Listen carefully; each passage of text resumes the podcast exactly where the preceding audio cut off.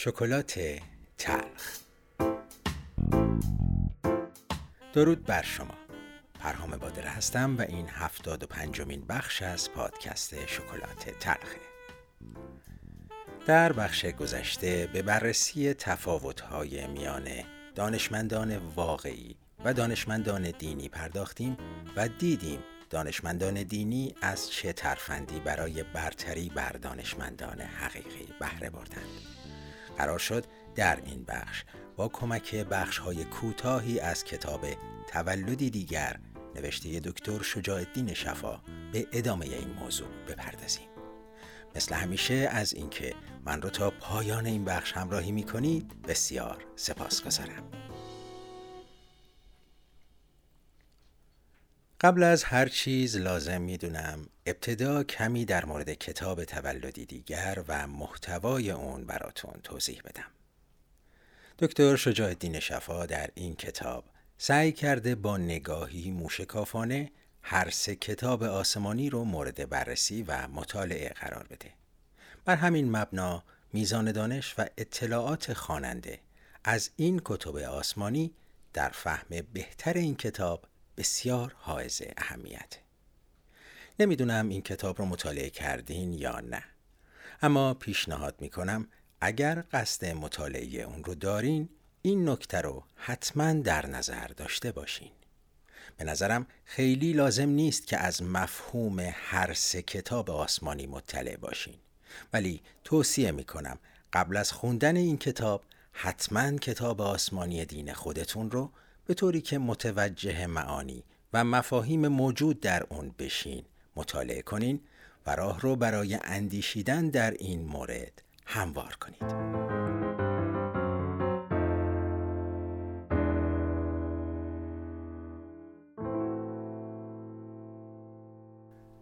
اما مواردی که در این بخش عینا از این کتاب براتون می‌خونم مربوط میشه به برخی ماجراهایی که در تقابل میان دین و دانش شکل گرفته. در نخستین سالهای هزاره دوم بسیاری از کسانی که با علوم محدود آن زمان سر و کار داشتند در مجمع سران کلیسا محکوم به مرگ شدند و در آتش سوختند. در سال 1170 اسقف شهر برانسون برای اینکه بداند دانشمندانی که در دستگاه او کار می کنند علم خود را از مسیح آموختند یا از شیطان از یک متخصص ارتباط با ارواح کمک گرفت تا او شیطان را فریب داده و واقع امر را از وی دریابد. و چون این رابطه ارواح پی برد که اینان شاگردان شیطانند عالی جناب با وجدان آسوده دستور داد که همه آنها را در آتش بسوزانند. چهل سال بعد از آن یک استاد دانشگاه تازه تأسیس شده در پاریس به نام داوید دینان را که به آزمایش های فیزیکی پرداخته بود به همین گناه مرتد دانستند و در آتش افکندند. در طول قرنی که تقریبا همه اروپای مسیحی با رژیم های سلطنتی اداره می‌شد، علم نیز از طرف کلیسای کاتولیک در انحصار پادشاهی آسمانی به شمار می آمد و تنها از اراده خداوندی مایه می گرفت بیان که بشر را در آن حق دخالتی باشد به همین دلیل بلایایی چون وبا و تا اون پیامدهای خشم الهی تلقی می شد که می بایست نجات از آنها را در دعا و توبه و دادن نیاز به کلیسا جست و نه در علم و تحقیقی که در برابر خواست الهی کاری از دستش بر نمی آید. رویارویی واقعی کلیسا و دانش در دوران رنسانس بر سر این آغاز شد که گروهی از دانشمندان اروپایی کوپرنیک در لهستان، کپلر در آلمان، تیکو براهه در دانمارک، جردانو برونو و گالیله در ایتالیا به پژوهش‌هایی در مسائل مربوط به زمین و آسمان و واقعیت‌های نجومی پرداختند که نتایج آنها با آنچه در این باره در کتاب مقدس و در طول قرون حقایقی مسلم شناخته شده بود تطبیق نمی کرد. چون این تلاشی پیش از آنان در جهان اسلامی نیز به ویژه در ایران و اندلس صورت گرفته بود. ولی در زمانی که نسل تازه دانشمندان اروپایی به میدان آمدند، دنیای اسلام دوران انحطاط علمی خود را آغاز کرده بود و دیگر در شرایطی نبود که بتواند سهمی در این تلاش نو داشته باشد.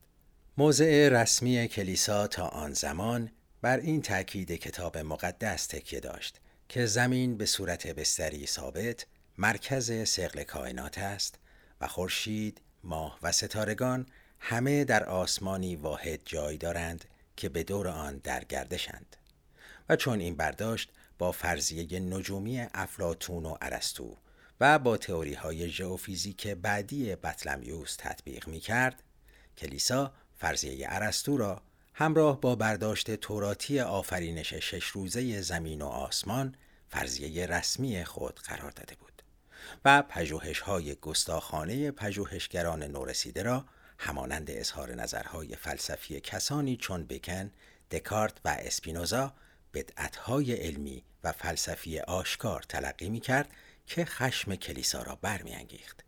زیرا اصالت آسمانی کتاب مقدس و به دنبال آن اصالت کلیسای مسیحیت مورد پرسش قرار می گرفت.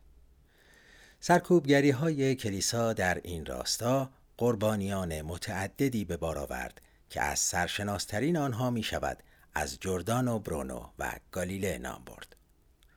جردانو برونو دانشمند، ریاضیدان، متفکر و فیلسوف ایتالیایی قرن شانزدهم که در عین حال استاد کلژ دو فرانس پاریس و دانشگاه آکسفورد انگلستان نیز بود به جرم اینکه کائنات را نامحدود می‌دانست و نظریه کوپرنیک را تایید می کرد که این کره زمین است که به دور خورشید میچرخد و نه خورشید به دور زمین و در عین حال به وجود خورشید و منظومه های شمسی دیگر نیز معتقد بود از جانب دیوان تفتیش عقاید به عنوان زندیق به محاکمه فراخوانده شد.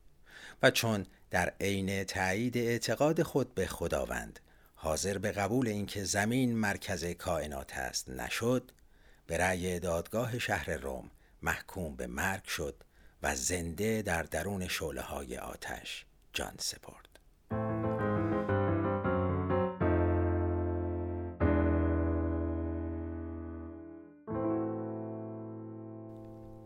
اندکی بعد از او گالیله اخترشناس نامی ایتالیا و مخترع دوربین نجومی ناگزیر شد در سن هفتاد سالگی در برابر داوران دادگاه تفتیش عقاید زانو بزند.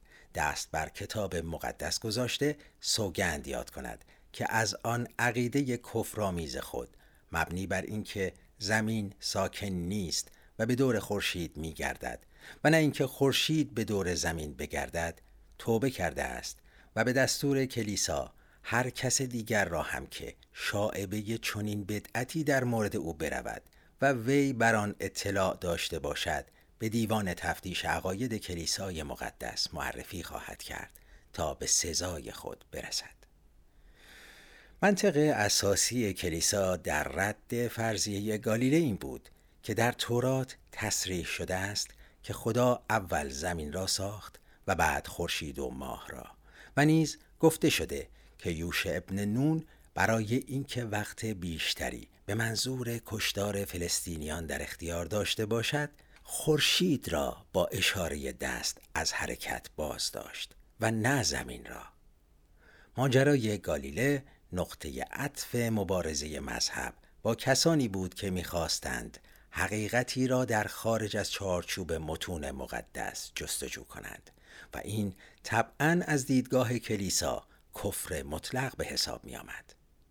با این همه و پس از گذشته 360 سال کلیسای کاتولیک در 31 اکتبر 1992 از زبان پاپ اعظم خود در آکادمی علوم واتیکان رسما پذیرفت که در این مورد کلیسای مقدس اشتباه کرده و حق با گالیله بوده است.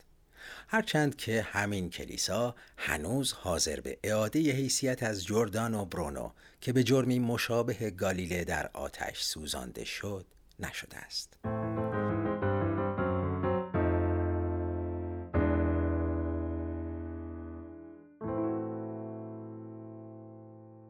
مبارزه کلیسا با جهان دانش طبعا به موضوع نظم کائنات و بیپایگی آشکار افسانه توراتی آفرینش در این راستا محدود نشد.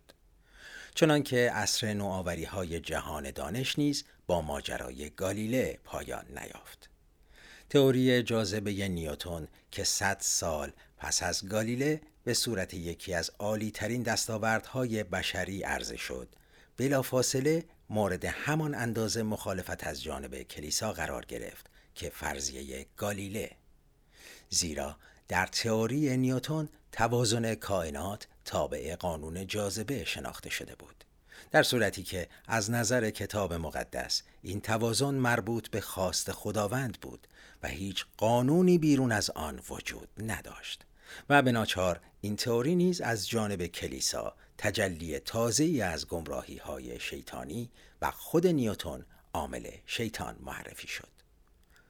فرضیه تکامل داروین در قرن گذشته هم از این بیشتر خشم کلیسا را برانگیخت زیرا این بار ماهیت الهی نوع انسان بود که از بی خوبون مورد سوال قرار گرفته و آدم که خداوند او را به صورت شخص خودش آفریده و گل سرسبد جهان آفرینش دانسته بود به حد یکی از انواع تکامل یافته میمون تنزل یافته بود در شورای کلیسای کلن در سال 1860 فرضیه داروین با لحنی تند مورد نفی قرار گرفت و به کشیشان همه کشورها دستور بسیج علیه این بدعت شیطانی داده شد. کانستانتین جیمز مغز متفکر کلیسا در کتاب موسا و داروین خود داروین را همان دجال موعود دانست که زودتر از موعد مقرر ظهور کرده است. کلیسای واتیکان بیانیه ای صادر کرد که چگونه می‌توان قبول کرد که در میان اجداد عیسی مسیح یک میمون وجود داشته باشد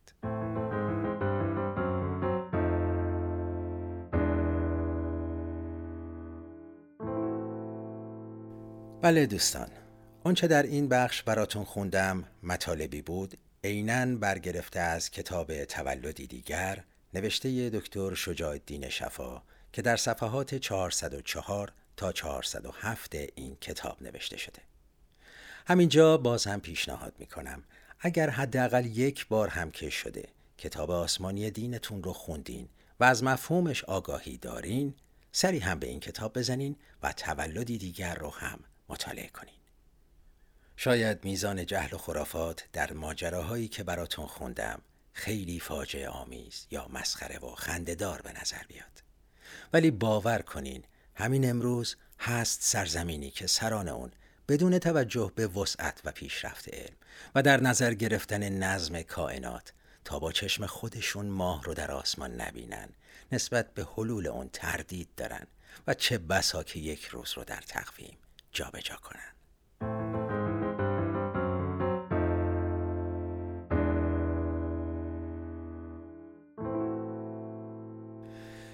خب به پایان این بخش از شکلات تلخ رسیدیم. در بخش بعد قصد دارم معمایی رو مطرح کنم و در پی یافتن جواب اون از موضوع مشترکات ادیان به صورت موقت عبور کنیم. مثل همیشه از اینکه من رو تا پایان این بخش همراهی کردین بسیار سپاس گذارم تا پنجشنبه همین موقع همینجا. بدرود.